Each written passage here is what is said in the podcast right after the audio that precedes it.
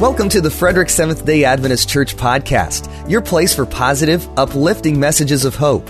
You can learn more about us at fredericksdachurch.org. We're called to be a light to the world and open for business wherever there is opportunity to share God's love. Robert Quintana continues with part two of his series, A World of Opportunity. Anyone here ever been to New York City? I will tell you that uh, when I had the opportunity to go there for the first time as an adult, I had quite the do to do list.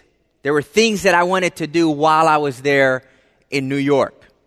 One of the things, of course, I wanted to see the Statue of Liberty, and uh, we didn't realize that we had to uh, reserve tickets to actually go there and go into it. So um, we went to Battery Park, and we were able to see it there in the harbor in the distance. And, you know, that was good enough for me for the first visit to New York. Of course, I wanted to experience the subway system. You know, I wanted to go to Little Italy and try out, uh, uh, you know, some good uh, Italian cuisine. Um, there were several other things I wanted to do. This one might be a little bit off the wall, but I wanted, since I'm a Seinfeld fan, I wanted to go see uh, the cafe uh, that you see at the beginning of any scene where they're in the diner. And so we went, and, and sure enough, we saw the, you know, the cafe, the, the diner there, and we actually ate in the diner. Um, you know, your typical uh, greasy spoon diner. Um, you know, Heather and I are, are, vegetarians, and, and we did try and scurry through the menu trying to find something that was vegetarian. We, were, we found something, I don't know that it was any healthier than the rest of the menu. Um, but, uh, you know, we had a good time, so we, we got to, to see that. Uh, also wanted to go to uh, Central Park. A lot bigger than what I had imagined. It's a beautiful place, Central Park. I mean, people are running, jogging, biking, um, playing, their bands are out. It was just a really neat experience to see uh, Central Park. And one of the things on my list to do, which is really strange, this is going to sound really just off the wall, uh, but one of the things I really wanted to do while there in New York City is I wanted to hail a taxi. I mean, if, if you're going to call for a taxi, what better place to do it than in New York City? And so uh, when the time came, and it was the appropriate time to go from point A to point B in a taxi. Got my courage up, and I had heard that you have to be confident. You know, don't mess around. Just step out into the road and just put your hand up and confidently, with authority, just wave down that taxi to come get you. And so, you know, I got myself ready. This is big hailing a taxi in New York City. All right, here we go. Honey, you ready? I'm going for it.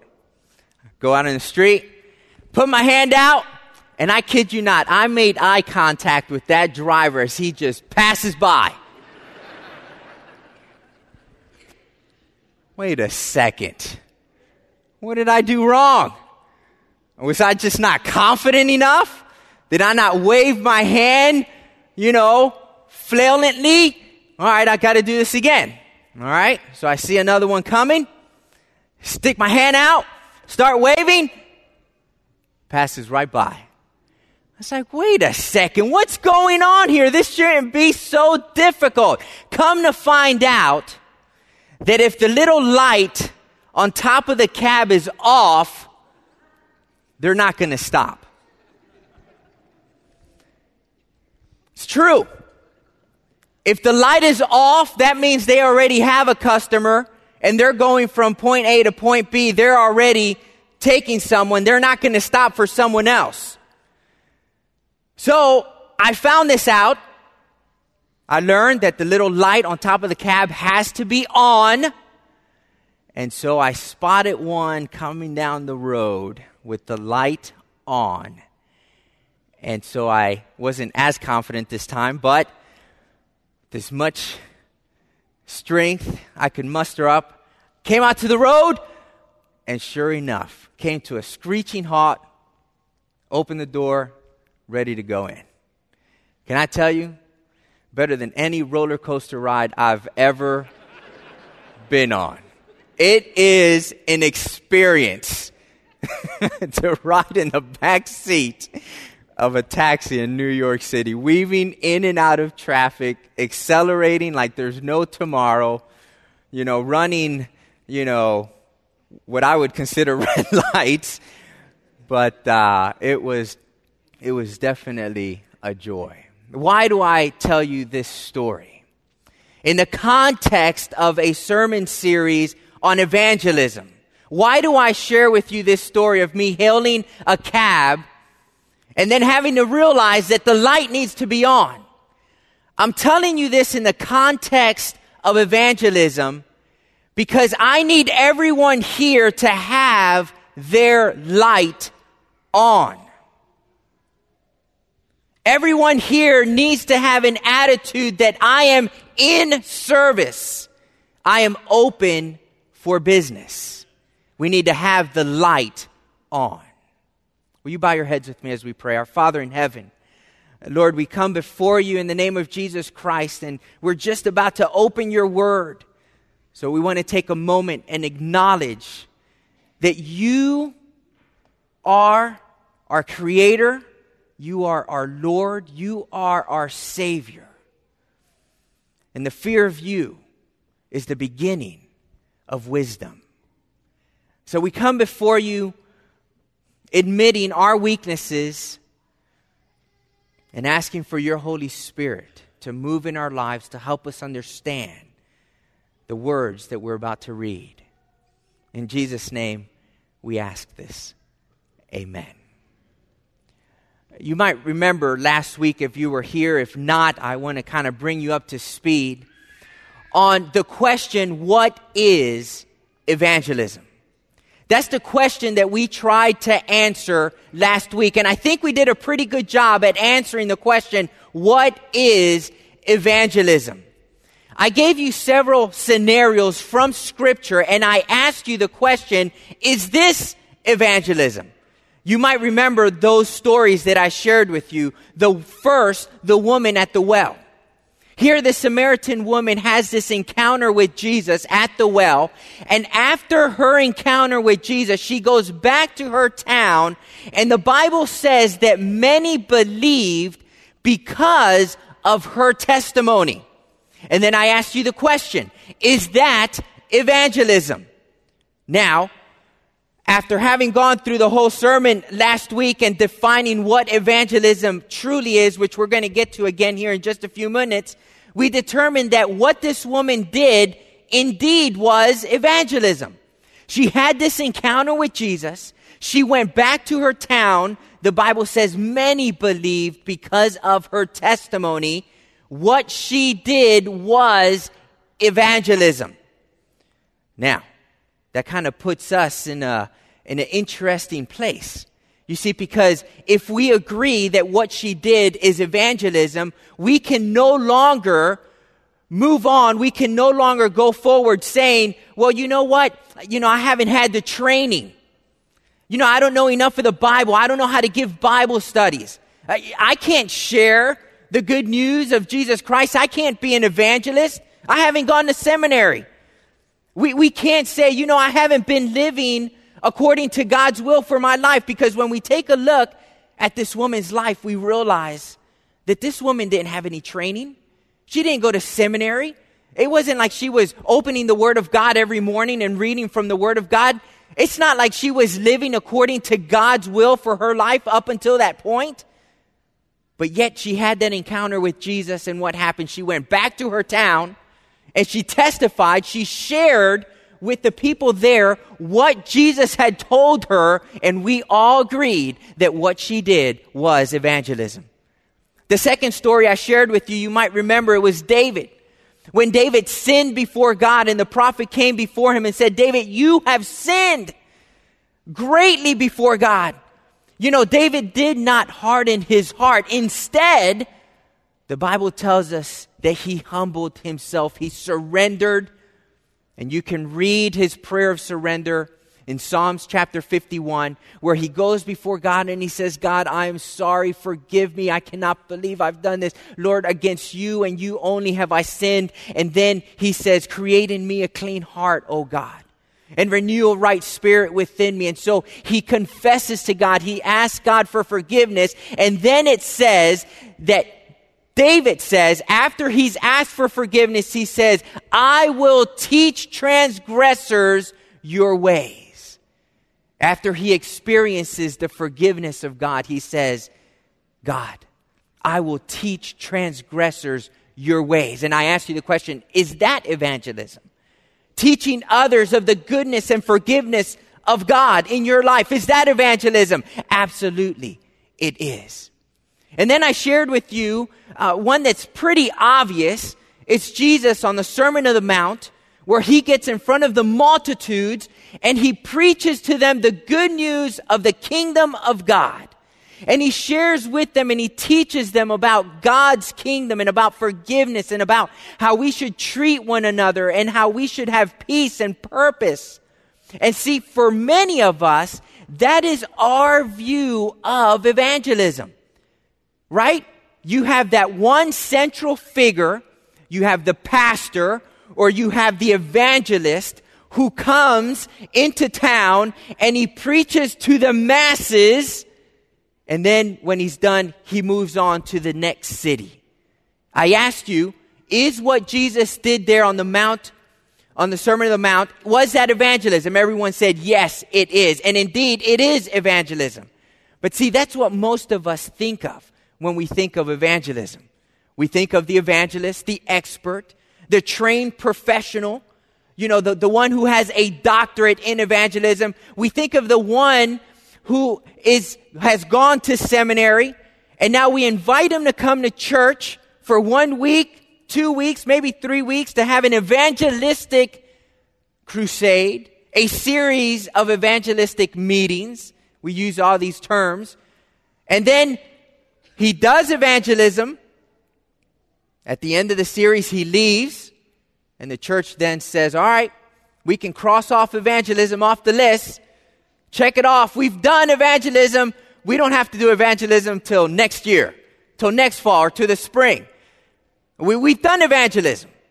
We don't, we don't need to do evangelism until we invite the next evangelist to come into town. When we take a close look at what evangelism really is in Scripture, we get a completely different picture of what most of us think of what evangelism is. You see, because Christ calls everyone, everyone here today, He calls every single one of us to be an evangelist. Now, I spent some time breaking down that word in the Greek. I'm not going to spend too much time on that this morning. I, if, if you're interested and you weren't here last week, just go to our website, download it, or ask our sound room for a copy of last week's sermon. But, but I want to again remind you of what that word evangelism means in Scripture. The word evangelism really doesn't appear in Scripture. The word evangelist does. And the word in the Greek is eu angelistes. Now, for those of you that were here last week, what does eu mean? Good. That's all. Pretty simple. Eu means good. Angelistes, which is where we get the word angel from, which means messenger, means a message.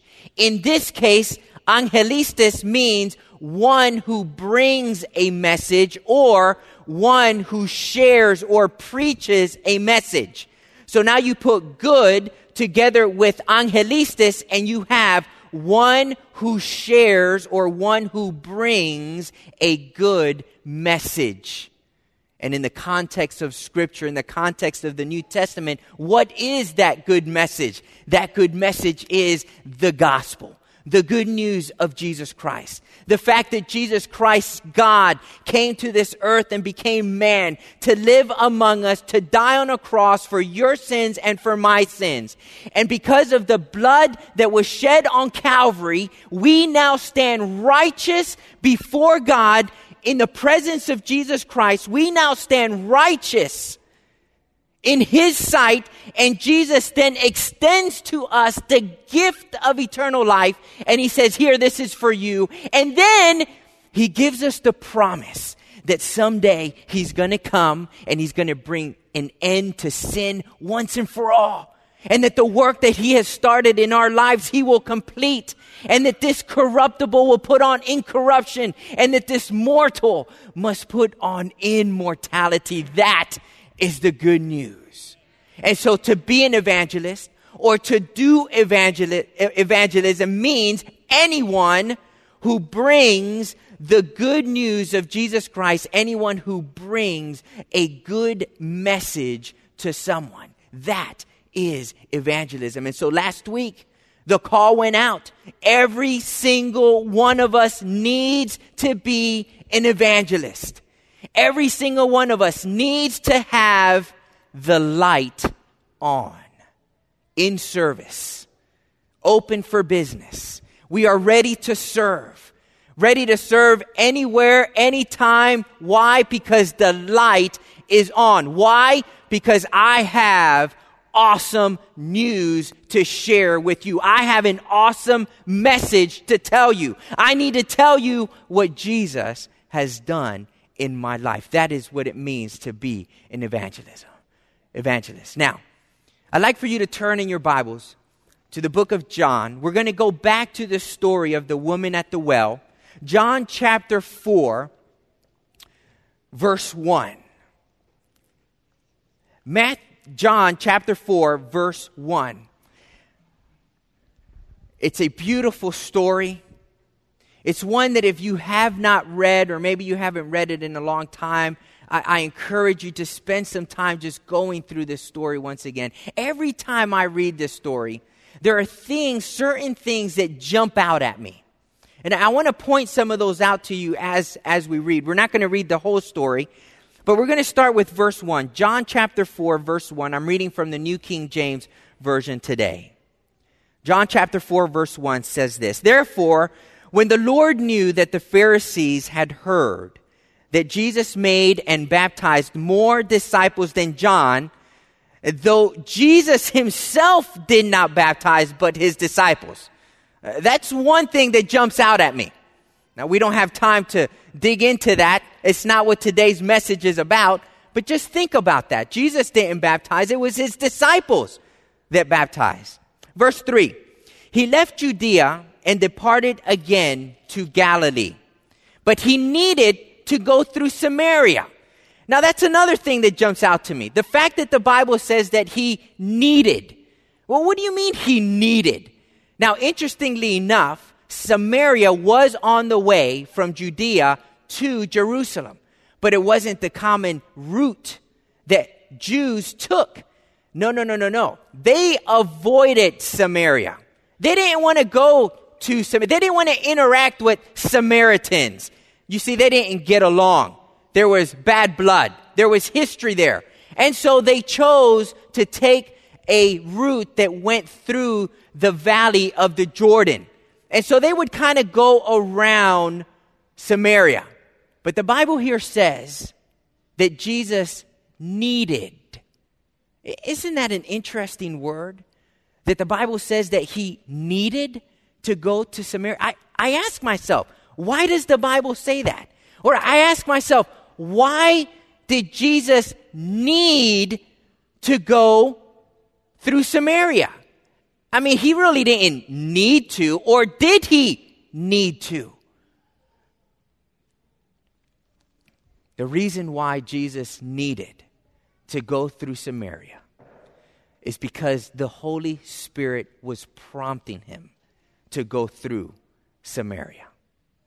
Now, that's not written here in the text, but if you read between the lines and, and you understand a little bit of, about Christ's mission and how he maneuvered while here on earth, that is the conclusion you have to reach.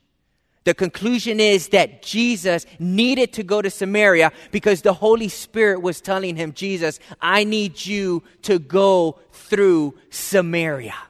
I, need you to go through there. There is a purpose. There is a plan. There is something that I need you to do. And so, because Jesus was so obedient to God the Father and to the Holy Spirit, he had no choice.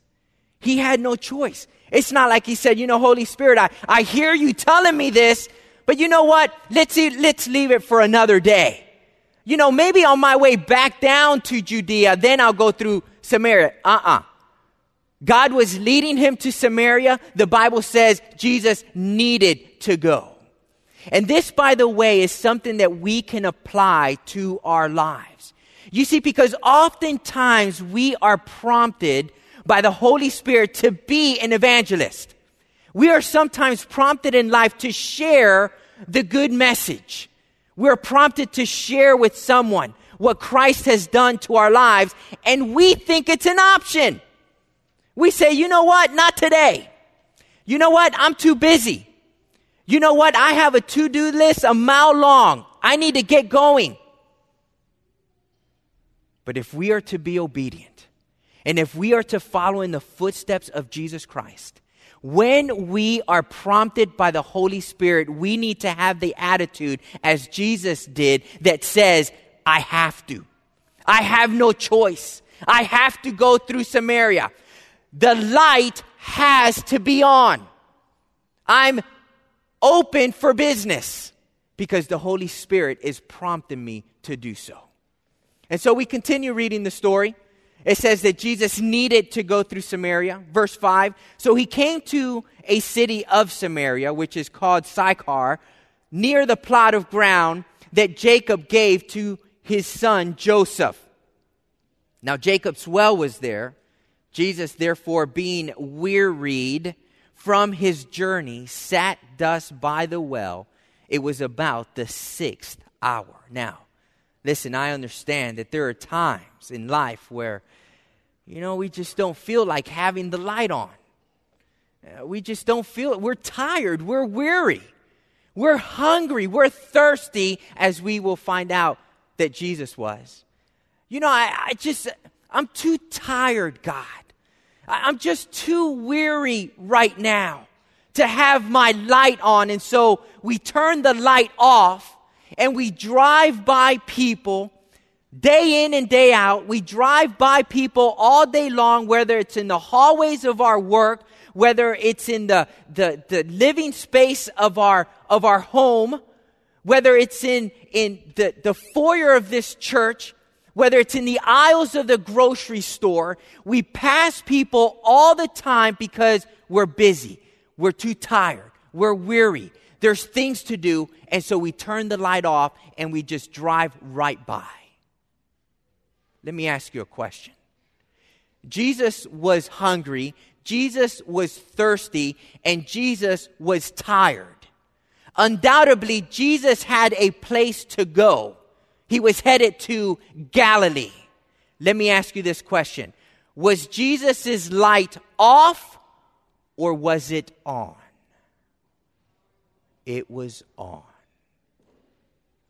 Even though he had every excuse in the book to have his light off, Jesus had his light on. And because he had his light on, he sees this woman coming towards the well. I mean, think about this, folks. He was so tired that he let the disciples go to town to buy the food. That's how wearied he was. You know, they just, they maybe, um, we, our understanding is that he possibly walked up to 20 miles that day. We think that he probably started at the break of dawn in, in the morning. And so he's been walking all day and he gets to the, to the well and he is exhausted. He is tired. And, and he says, guys, why don't you guys just go on? you know, why don't you just go, go to town and, and just get something? You know, I do that all the time, actually. You know, Heather and I are running errands around town, and, and it just kind of gets to a point where I'm like, man, I don't, I don't think I want to run into another store. Uh, babe, why, why don't you just go in? I'll just stay here in the car, roll down the windows, listen to some music, maybe rest my eyelids for a little bit. And she said, Well, is there anything you need? Is there anything I can get you? Maybe the disciples said, Jesus, is there anything that, that I can get for you while I'm in town, while we're in town? Yeah, yeah, go to that bakery on St. John's Avenue and St. Joseph Street. I just made that up, but I hope you picked up on that.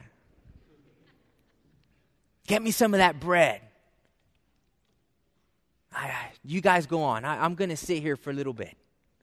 Most of us would have turned the light off. But Jesus did not. Jesus kept his light on. This is what it says.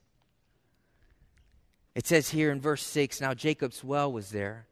Jesus, therefore, being wearied from his journey, sat thus by the well. It was about the sixth hour. We believe that's around noontime. A woman of Samaria came to draw water. Stop right there. Here you have this woman coming to the well. I imagine that this woman was in her own little world.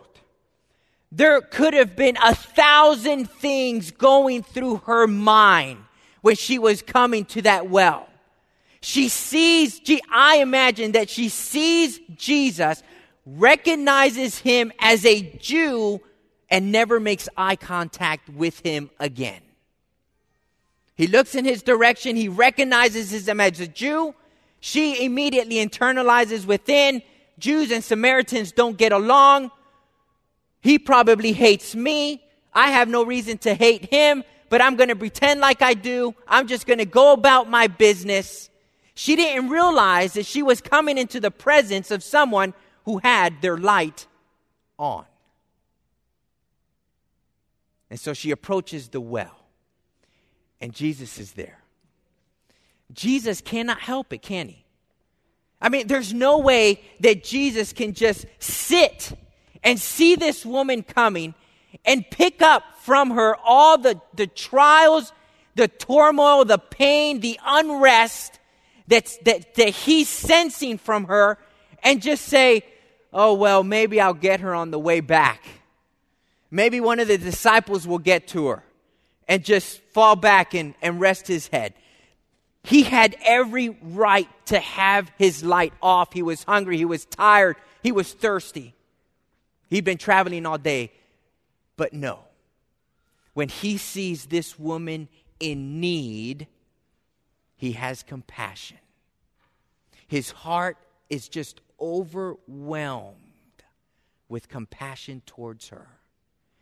And Jesus becomes an evangelist. Because here's the deal Jesus understands the good message. He understands that he can bring healing to this woman's life. He understands that he can bring forgiveness into this woman's life, that he can bring peace into this woman's life. He understands that he has a good message and can give this woman purpose, a reason to live, so he can't hold it back. And so when this woman comes, he's just there, itching. I, I need to engage her somehow because I have news that's going to change their life. I have news that's going to change her life. How can I engage her? And so in verse 7, a woman of Samaria came to draw water. Jesus said to her, Give me a drink. Give me a drink. For his disciples had gone away into the city to buy food. When the woman of Samaria saw, said to him, how is it that you, being a Jew, ask a drink from me, a Samaritan woman? For Jews have no dealings with Samaritans. What are you doing? We're, we're at odds. I've avoided making con- eye contact with you this whole time. And now you're engaging me, you're asking me for a drink? In verse 10, Jesus answered and said to her, if you knew the gift of God and who it is who says to you, Give me a drink, you would have asked him, and he would have given you living water. You see, Jesus, he stands there now as the evangelist. His light is on. He knows that he has a message that's going to bring healing, that's going to bring forgiveness, that's going to bring peace, that's going to bring purpose into this woman's life. And so she stands, he stands, and says to her, I need to engage somehow. And he says, Give me a drink.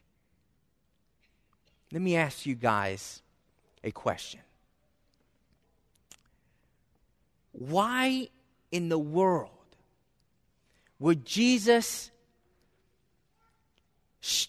engage this woman?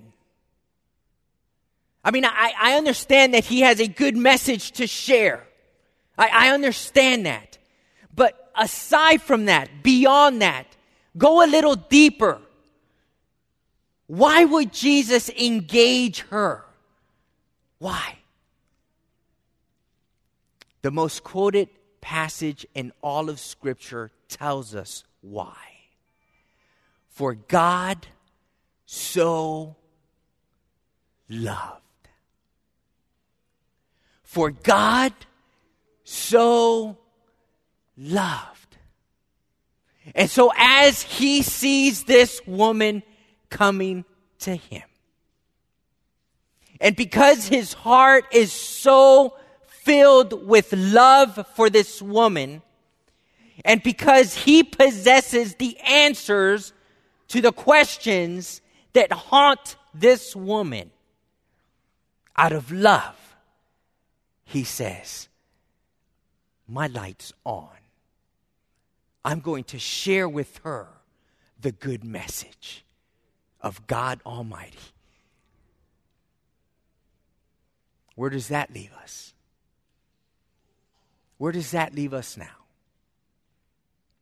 This is where we now have to face the music. And this is where I'm now going to dig really deep and I'm going to make a lot of you feel uncomfortable.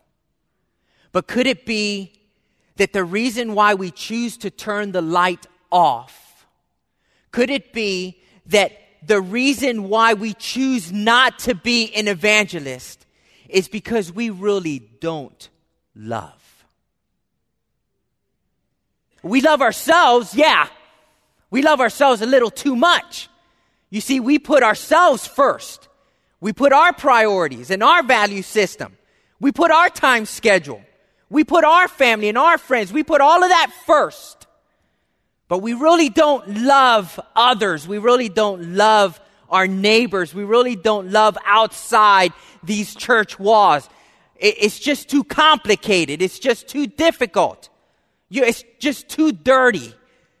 So when I leave this church, I'm going to turn the light off because I just don't want to deal with the mess. But think about it. If you loved, and when I say love, I mean the agape kind of love that Jesus shows here, okay?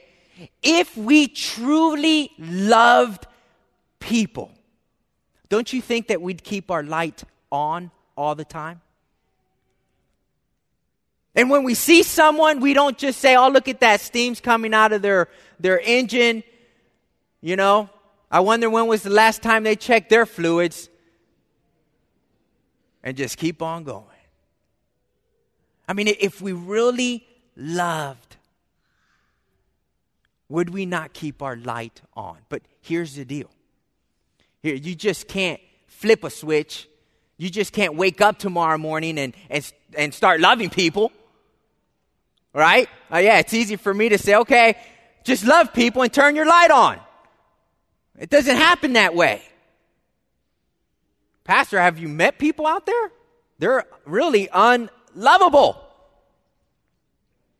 You just can't turn a switch and start loving people. So, what gives? Where do we go from here? Here, here, here it comes. Because to understand how to love people, we need to go even a little deeper than we've already gone.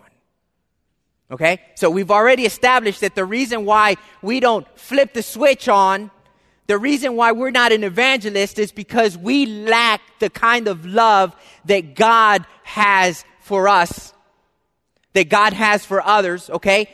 So why is that? Here it is, and here lies what I believe is the key to all evangelism. Here it is. You don't understand how much God loves you. If you have a hard time loving people, you, my friend, have a heart or are misunderstanding or don't fully comprehend how much God loves you. Because here it is. If you understood how utterly pathetic and sinful you are, I am. I mean, if you truly understood that even your righteous deeds are like filthy rags. I mean, if you really understood that while you were still enemies with God, He died on a cross for you and extends to you the gift of eternal life and extends to you the promise of a better tomorrow and says, I, if you are in me, there is no condemnation despite your wretchedness, despite all the sin in your life. If you are in Christ, there is no condemnation. If you understood what Christ has done for you, if you understood how much God really loves us, loves me. When we encounter someone, folks, I'm telling you, we can't help but to turn the light on and say, let me just share with you the God that I know. Let me just share with you that, that even though I turn my back on God, day after day. And I betray him and I disobey him and and he still chooses to love me. He still chooses to be in this covenant relationship with me. If you understood that, you couldn't help but to want to share that with someone else. I want everyone in this room here today I want everyone who's listening to my voice right now to be an evangelist.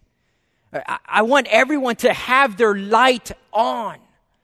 But I understand that we will not have our light on unless we love people. But I also understand that there's no way that we're going to love anyone unless we first realize how much God has loved us. So let's go backwards here. Let, us start from the end and, and go to the beginning. You need to spend time looking at your own life and being real with yourself. And, and you need to, to have this moment with God where you say, God, I have sinned. I have been arrogant for way too long. I, I have relied on theology. I have, I have relied on works. I have relied on too many things to assure myself of my salvation. The truth is that I am a sinner. Uh, the truth is, is that I am in need of you and that without you, I am nothing. And then you need to experience the loving arms of Jesus embracing you as your face is on the dirt embracing you and picking you up and saying to you, Where are your accusers? Just go and sin no more. I'm here. I forgive you. I give you peace. I give you purpose. I give you hope for tomorrow. And once you get to that point, when you realize everything that God has done for you, you will be more apt to keep that light on and to be an evangelist for Christ. Our Father in heaven, Lord, we have failed you in so many ways. We just go about our lives as nothing. God, today, we recognize that that we are the sinners, that we are the ones in need of your grace, that we are the ones that have failed you. Father God, I thank you and I praise you for your love this morning that's unconditional, it's constant, it's new every morning. You say to us, Come, come, all who are heavy laden, and I will give you rest. Believe in me, and I will give you life. God, we thank you and we praise you for your great love for us. Now, God, as we leave this place, let us have the light on. Let us keep that light on.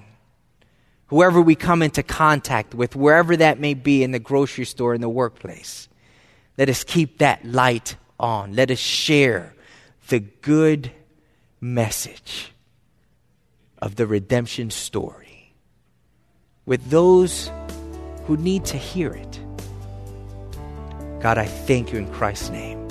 Amen. No matter where you are in your spiritual journey, Frederick Seventh day Adventist Church would love to help you along the way. We are a family oriented, grace filled church serving the Frederick, Maryland area. You can learn more about us at fredericksdachurch.org. For more podcasts, click the sermon audio link.